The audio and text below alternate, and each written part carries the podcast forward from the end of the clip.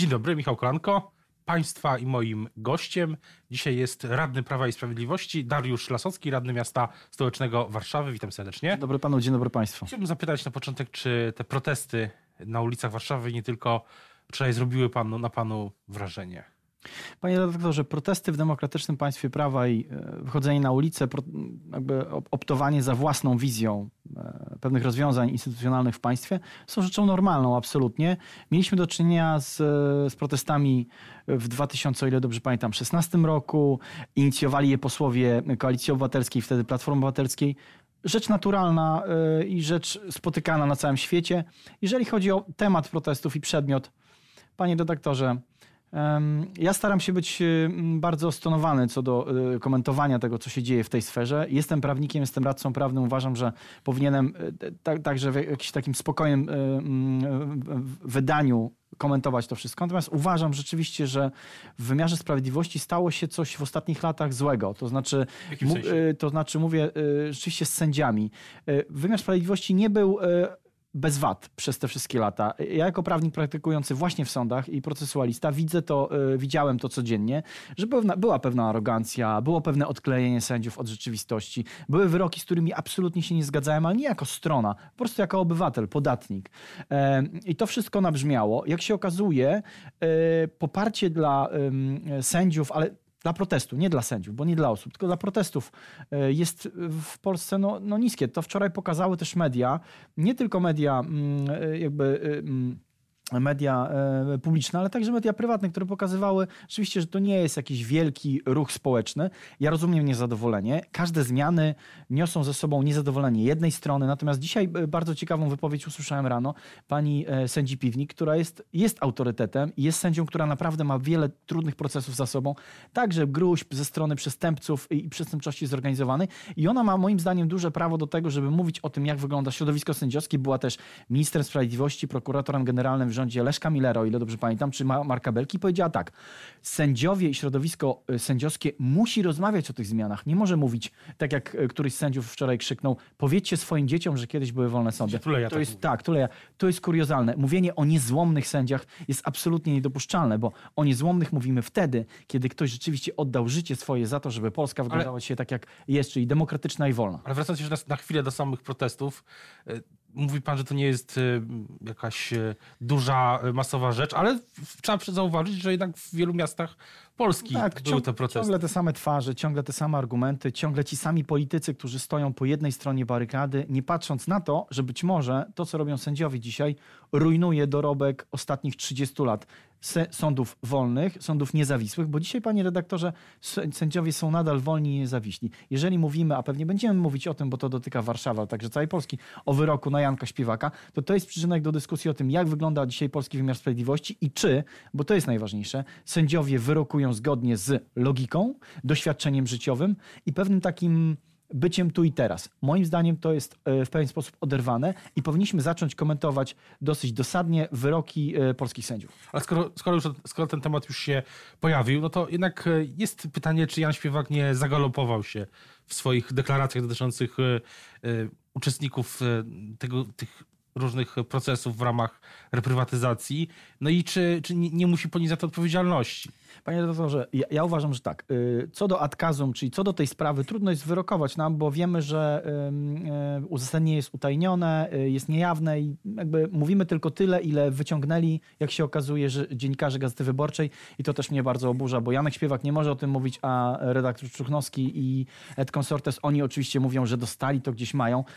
Też bardzo, bardzo nie fair ze strony wymiaru sprawiedliwości, że jeżeli gdzieś sączy takie informacje, to niech będzie sprawiedliwe i niech na przykład przekaże albo podejmie podejmie decyzję o tym, żeby odtajnić e, uzasadnienie, bo to jest uzasadnienie społecznie bardzo istotne. Ale wracając do sprawy.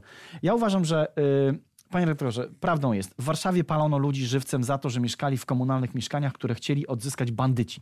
Bandyci, to trzeba powiedzieć wprost.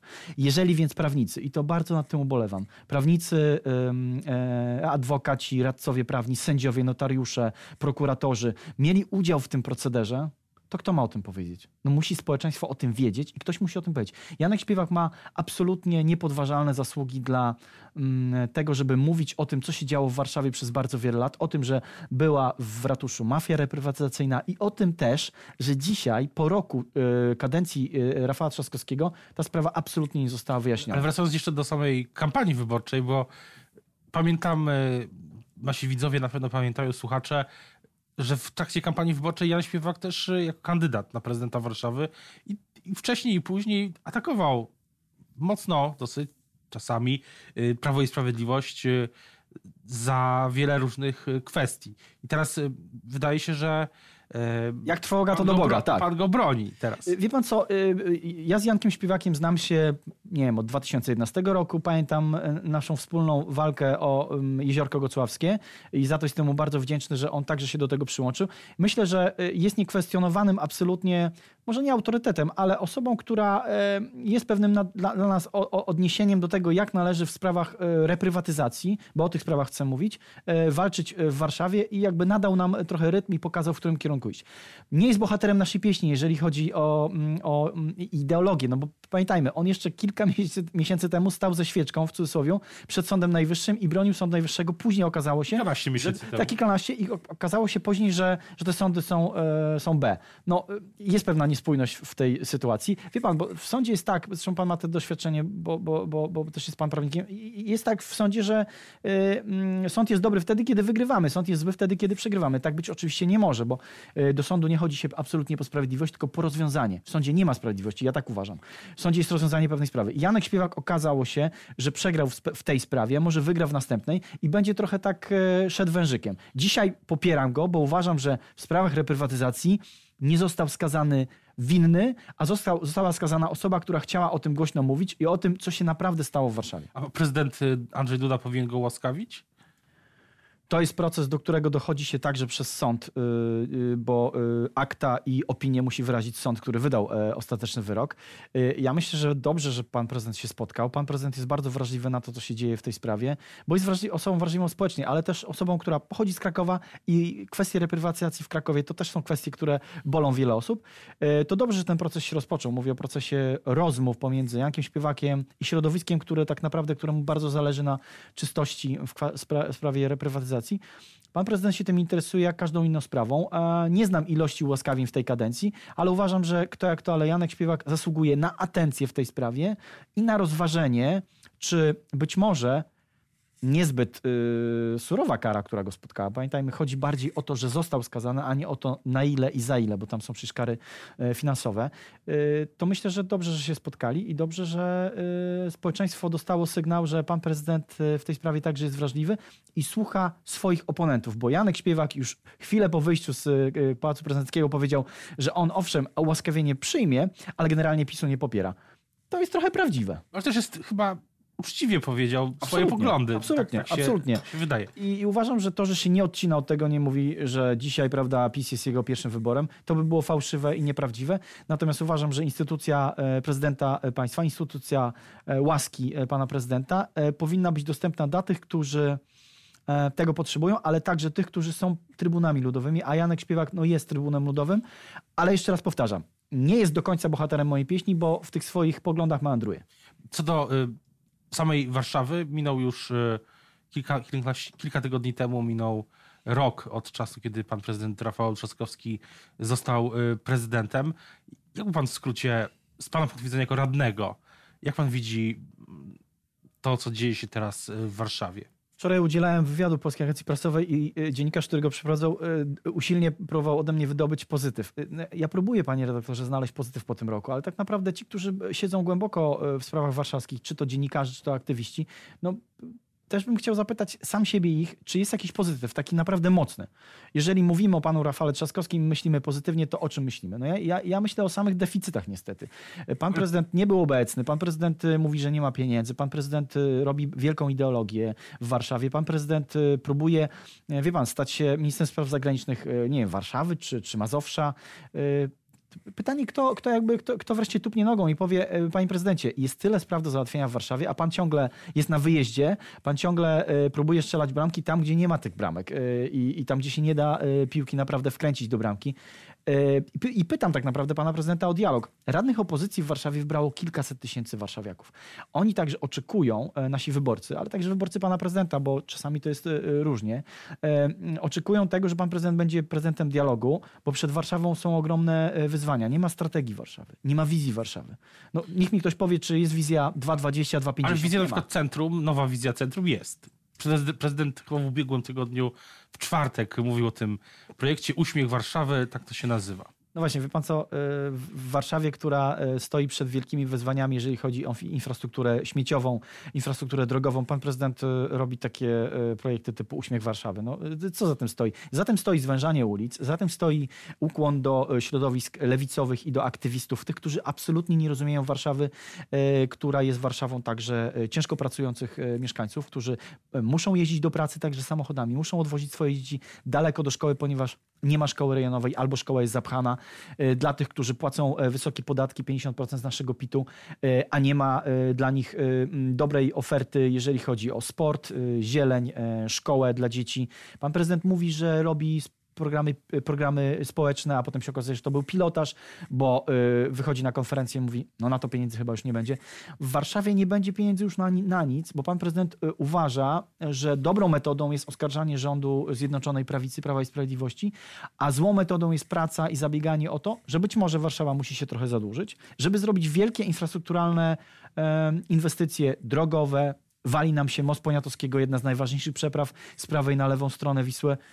Kwowadis z Warszawą. Ale też z drugiej strony pamiętam, pamiętam taki sondaż, który był po y, awarii, w, y, chciałem powiedzieć w elektrociepłowni, ale to chciałem... W, w, to później. To, nie w elektrociepłowni, tylko w oczyszczalni ścieków Czajka i ten sondaż pokazał, że generalnie mieszkańcy Warszawy, i to, i to był sondaż pracownik Kantar, jeśli się nie mylę, są mocno, są bardzo zadowoleni z, z tego, jak prezydent na to reagował. Pan i radni Warszawy, politycy PiS bardzo, jestem... bardzo za to, za to krytykowali. Panie redaktorze, ja jestem także mieszkańcem, pan jest mieszkańcem. Mam wiele naprawdę krytycznych e, uwag do tego, jak działa Warszawa, a, a dlatego mam, bo naprawdę sięgam głęboko yy, i sięgam do wieloletniej prognozy finansowej, która jest yy, tragiczna dla Warszawy i sięgam do budżetu 2020, który jest naprawdę bardzo trudny i obcięto wszystko, co można było obciąć. Obcina się zimę w mieście dla dzieci, lato w mieście dla dzieci, obcina się 100 zł, o które pan prezydent walczył w trakcie kampanii i później. Mówił, będzie 100 zł dla każdego ucznia. Ja pytam tak także o uczniów szkół niepublicznych, bo przecież one też e, to są też podatnicy. Jest wiele spraw.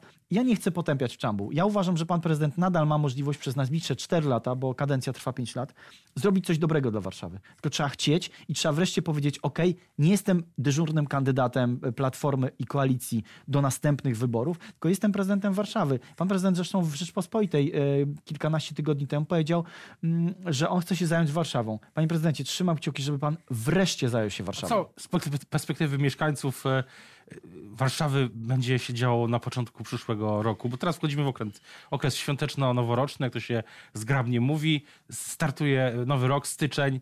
Coś Pana zdaniem jest na horyzoncie, o czym media może jeszcze nie mówią tak często, a powinny Wie wiedzieć? Pan co, ja wróżę, ja wróżę, ale wróżę z dokumentów, a nie z, z fusów i nie z kart. Wróżę, że prawdopodobnie y, trzeba będzie dopłacić do komunikacji miejskiej. Wali nam się most, jeden, jedna z największych przepraw. Do tego ktoś będzie musiał dopłacić. Tych pieniędzy absolutnie nie ma. Pan prezydent zapewne pójdzie do y, Kancelarii Prezesa Rady Ministrów y, z prośbą o te pieniądze.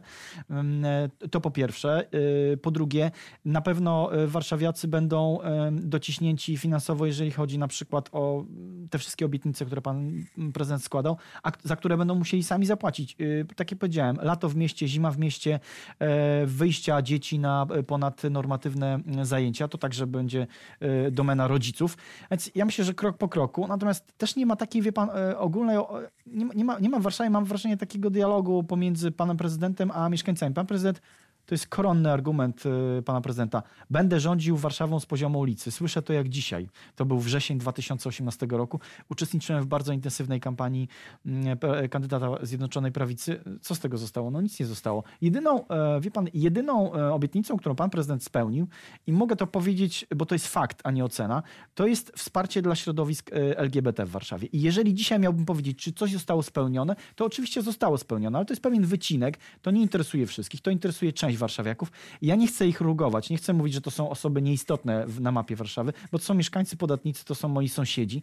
Uważam, że to zrobił mm, jeżeli chodzi o jego środowisko. Zapewne dobrze, natomiast to jest prawdopodobnie jedyna obietnica. Warszawiacy muszą następny rok e, ocenić e, już dzisiaj jako rok deficytów, bo na pewno zapłacą dużo więcej za śmieci, a Warszawa nie daje w drugą stronę Prezydent Trzaskowski, czy ogólnie Platforma Obywatelska mówi jeśli chodzi o śmieci, że to wina rządu. Ale nihilnowi. No, wina rządu tymczasem e, na sesji Rady Warszawy, na której 40 e, radnych e, Koalicji Obywatelskiej, i proszę to zapamiętać, i mówię to dzisiaj także w Rzeczpospolitej, 40 radnych Koalicji Obywatelskiej stwierdziło, że śmieci muszą być droższe. Radni opozycji i radna Monika Jaruzelska byli przeciw. Tak więc jakby jest jasny podział na tych, którzy chcą dociążać warszawiaków, Naprawdę to jest kilkaset złotych e, rocznie w budżecie, na przykład e, samotnych osób na emeryturze. To są bardzo wysokie koszty i te osoby już dzisiaj do nas mówią, to jest absolutna niesprawiedliwość. O tym, co będzie w 2020 roku w Warszawie i w warszawskiej miejskiej polityce, o tym będziemy jeszcze na pewno rozmawiać. Teraz już bardzo dziękuję za rozmowę. Dziękuję bardzo Państwa i moim gościem. Dzisiaj był radny Prawa i Sprawiedliwości Miasta Stołecznego Warszawy, Dariusz Lasocki. Dziękuję bardzo. Dziękuję bardzo.